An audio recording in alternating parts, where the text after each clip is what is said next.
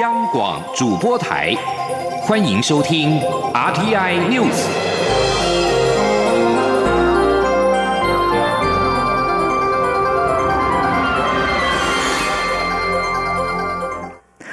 各位好，我是庄世华，欢迎收听这节央广主播台提供给您的 RTI News。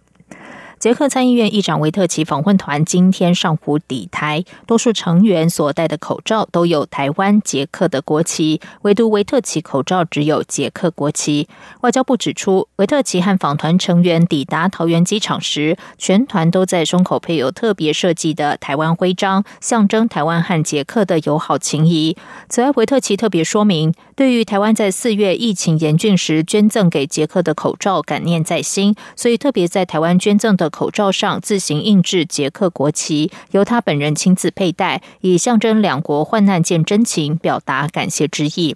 蔡英文总统中午透过脸书贴文欢迎捷克参议院议长维特奇率团抵台访问。总统说，台湾和捷克有太多可以彼此分享的故事。他希望针对防疫经验、经贸投资、观光旅游、国际参与等议题，持续深化和捷克的合作，期待展开全方位深入交流。维特奇等人在台期间将会见蔡英文总统、立法院长游锡坤、行政院长苏贞昌、外交部长吴钊燮、卫府部长陈时中等人。九月一号于立法院议场受赠国会外交荣誉一等奖章，并且发表演说，出席台捷经贸投资论坛等活动。而为了迎接维特奇，立法院已经在院区内设置以中文、捷克文所撰写的“民主友谊墙”，来讲述两国追求民主自由的过程，并且布置介绍捷克风土民情的特展。政府在二十八号宣布，明年元旦开始开放俗称瘦肉精的莱克多巴胺美国猪肉和放宽牛肉进口。由于引发了不少反弹，农委会主委、副主委趁着周末假日分别南下和产业团体沟通。为了力抗来记美猪进口，农委会主委陈其仲今天上午和桃园养猪协会沟通之后，也有进一步的共识，要求猪农一定要落实台湾猪不使用瘦肉精，以赢得台湾民众的信任。记者陈林信宏报道。方检局在二十八号发布修正预告，开放牛及猪只用莱克多巴胺含药物饲料添加物，被认为是开放国内使用来基铺路。农委会主委陈吉仲三十号透过脸书澄清，强调莱克多巴胺在台湾依法不得检出，因此要先把牛猪排除，卫福部才能按照国际标准定定莱克多巴胺的安全容许量。因此，这个修正只是卫福部定定来剂容许量的前置作业，和国内是否开放来记完全无关，程序也和二零一二年开放来记美牛时的程序完全一样。不过，由于开放来记美猪政策事前没有先跟猪农沟通，引发反弹。农会主委陈吉仲这几天也南下聆听产业团体的意见。三十号在和桃园市养猪协会理事长曾文湖沟通后，针对台湾猪绝不使用瘦肉精的部分，也有进一步的共识。曾文湖说。产地标示一定要落实。第二点，我们台湾的猪农绝对不使用含有莱克多巴胺的药品来养猪。啊，第三点，我们绝对有信心，我们台湾的猪肉啊，哈，绝对可以战胜进口猪肉。我们台湾的猪肉是最棒。陈吉仲也呼吁国内养猪农民绝对不能也不可以使用瘦肉精，以赢得台湾消费者信任。至于农委会和卫福部也会全力执行强制标示，让国人一起用新台币支持台湾的国产猪肉。中央广播电台记者陈玲信鸿报道。桃园机场裁剪武汉肺炎 （COVID-19） 将从九月一号起由咽喉拭子改采生喉唾液检体。对此，中流行疫情指挥中心发言人庄仁祥今天说明，主要是经过测试发现生喉唾液检体的检测表现不输咽喉拭子，而且可以减少医护人员负担，才会改变检测方式。记者谢嘉欣报道。台湾现行机场裁剪武汉肺炎，是由医护人员在裁剪站以棉棒深入受检者的喉咙，适度用力擦拭后咽喉来取得细胞，过程中容易造成不适。不过，中央流行疫情指挥中心宣布，九月一号起将改采深喉唾液检体，受检者只要自行到独立空间，在机场检疫人员全程查看下，将咽喉处的唾液吐到裁剪盒中即可。指挥中心发言人庄仁祥三十号强调，台湾自七月二号到八月二十四号期间，针对一千两百二十六位入境需裁剪者，同时做这两套检测，结果发现两者皆呈现阴性的有一千两百零二人，剩余二十四名阳性反应的个案中，有十二人是两套检测都呈现阳性，而深喉唾液检测为阳性。但咽喉拭子为阴性者有八人，另外深喉喉唾液检测为阴性，但咽喉拭子检出阳性者有四人。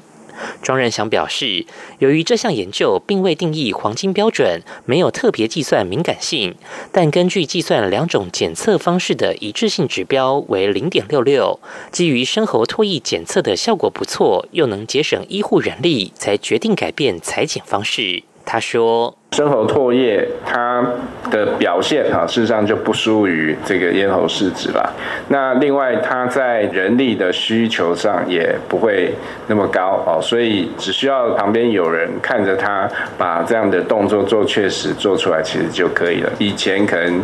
呃每裁剪一位的话，就需要一个医师，还有搭配一个护理人员。庄仁祥也提到，深喉唾液裁剪阴性的入境者，在居家检疫十四天期间，如有任何症状，还是会用一般咽喉拭子或鼻咽拭子来做裁剪。中央广播电台记者谢嘉欣采访报道。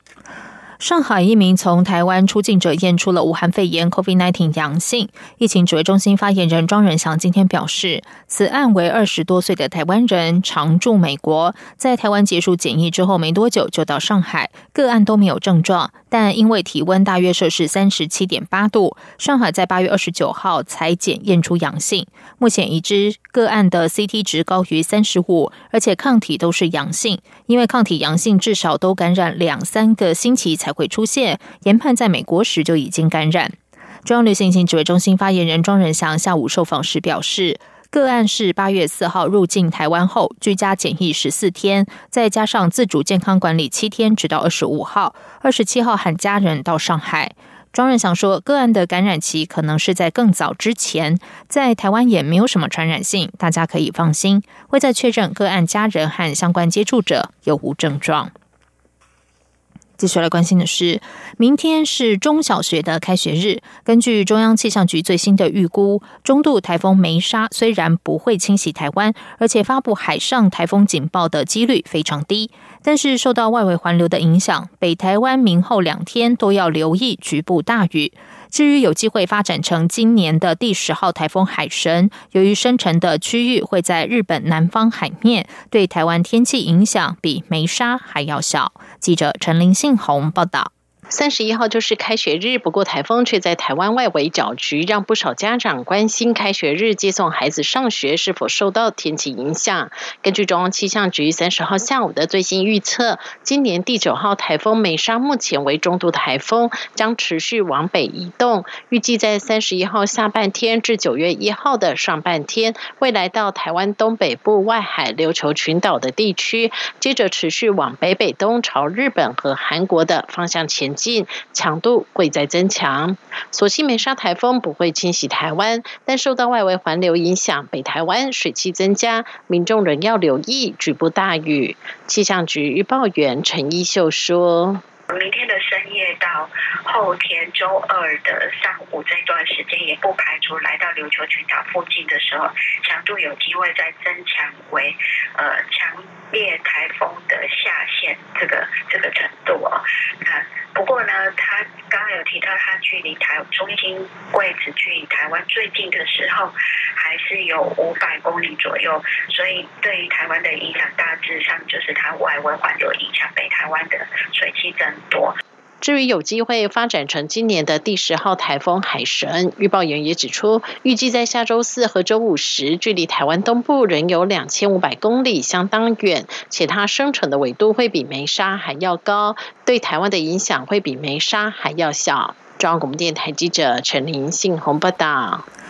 台北市动物园今天为大猫熊团团圆圆庆生，并且公布团团圆圆第二胎宝宝的正式命名。经过票选，确定为元宝。如明则是票选第二的柔柔。至于元宝何时能够和民众相见，元芳则说，目前元宝在体重发育上略快于姐姐元仔，但双眼发育的速度不一，后续仍要持续观察。最快在今年年底评估是否能和国人见面。记者谢嘉欣报道。新生大猫熊宝宝圆仔妹今年六月二十八号出生，台北市动物园也为她举行两阶段的网络征名及票选活动。园方三十号为大猫熊爸妈团团圆圆举办十六岁庆生派对，并当场对外宣布，经过网络票选，圆仔妹的正式名称叫做元宝，得票数有八千七百一十二票，占总票数的三成以上。动物园发言人曹先少说：“它象征的就是园里面。”珍惜的宝贝，那以及当然也希望大家这个在呃即使有疫情的影响之下，大家各种的发展都能够顺顺利利，能够赚到该赚的钱，日子过得很好。所以元宝大概也有这样的象征的意义。元芳也透露，排名第二的柔柔其实是园内保育员们心里所期望的名字。投票最后几天，虽然票数往上窜升，但仍难以撼动元宝的排名，屈居第二。不过柔柔将会变成元宝的乳名。对于外界都期盼元宝可以尽快与国人见面，元方表示，元宝已经来到六十三天日龄，体重三千八百二十点四公克，发育速度一直赢过姐姐元仔。不过眼睛听力发展上，则是姐姐比较快，且元宝的右眼比较清澈明亮，显示双眼发育速度不一，后续仍需要持续观察。原则上会等到出生半年后再做考量，也就是今年年底，请大家拭目以。待中央广播电台记者谢嘉欣报道。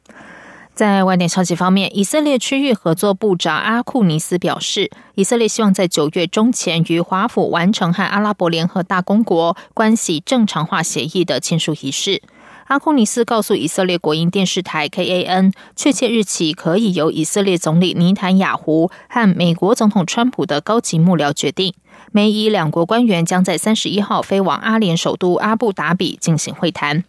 川普的高级顾问库许纳和其他美国代表预计在三十号抵达以色列，为即将在阿联的会谈做准备。阿库尼斯说，这项协议有望在九月份于华盛顿签署。阿库尼斯补充说，尼塔雅胡政府希望仪式在我们的犹太新年前举行。今年的犹太新年为九月十八号。以色列和阿联于八月十三号宣布，他们将通过川普政府促成的协议，使彼此的外交关系正常化。这项协议重塑了中东秩序，包括巴勒斯坦问题以及伊朗的关系。阿联二十九号宣布取消对以色列的经济抵制，允许两国之间进行贸易和金融协议。以阿两国官员表示，他们正寻求国防、医疗、农业、旅游和技术领域上的合作。美国和以色列代表团将一起搭乘以色列航空的首架直飞班机飞往阿布达比，这将是以色列首都特拉维夫和阿联首都之间的首次直航。日本首相安倍晋三辞去了首相职位。共同社一份“谁最适合担任首相”民调显示，自民党前干事长石破茂以百分之三十四点三的支持度居冠，第二名和第三名分别是内阁官房长官菅义伟及防卫大臣河野太郎。自民党总裁安倍晋三二十八号举行记者会，说明因为救急溃疡性大肠炎复发，认为自己在治疗期间无法以充分体力行使职务，而辞去了首相职位。但有鉴于当前防疫工作为重中之重，所以在下一任首相选出之前，会继续行使职务。日本政坛进入了后安倍时期。日本共同社紧急在二十九号、三十号实施电话民调，被问到谁最适合担任下一任首相时，百分之三十四点三受访者认为是石破茂，菅义伟以百分之十四点三居次，河野太郎则以百分之十三点六排名第三。对于安倍表明辞意的时间点，百分之五十八点六受访者认为恰当，认为太晚请辞的受访者有百分之二十五点三，另外有百分之十二点七的受访者认为太早请辞。这项电话民调有效答数为一千零五十人。以上央广主播台，谢谢收听。这里是中央广播电台台湾之音。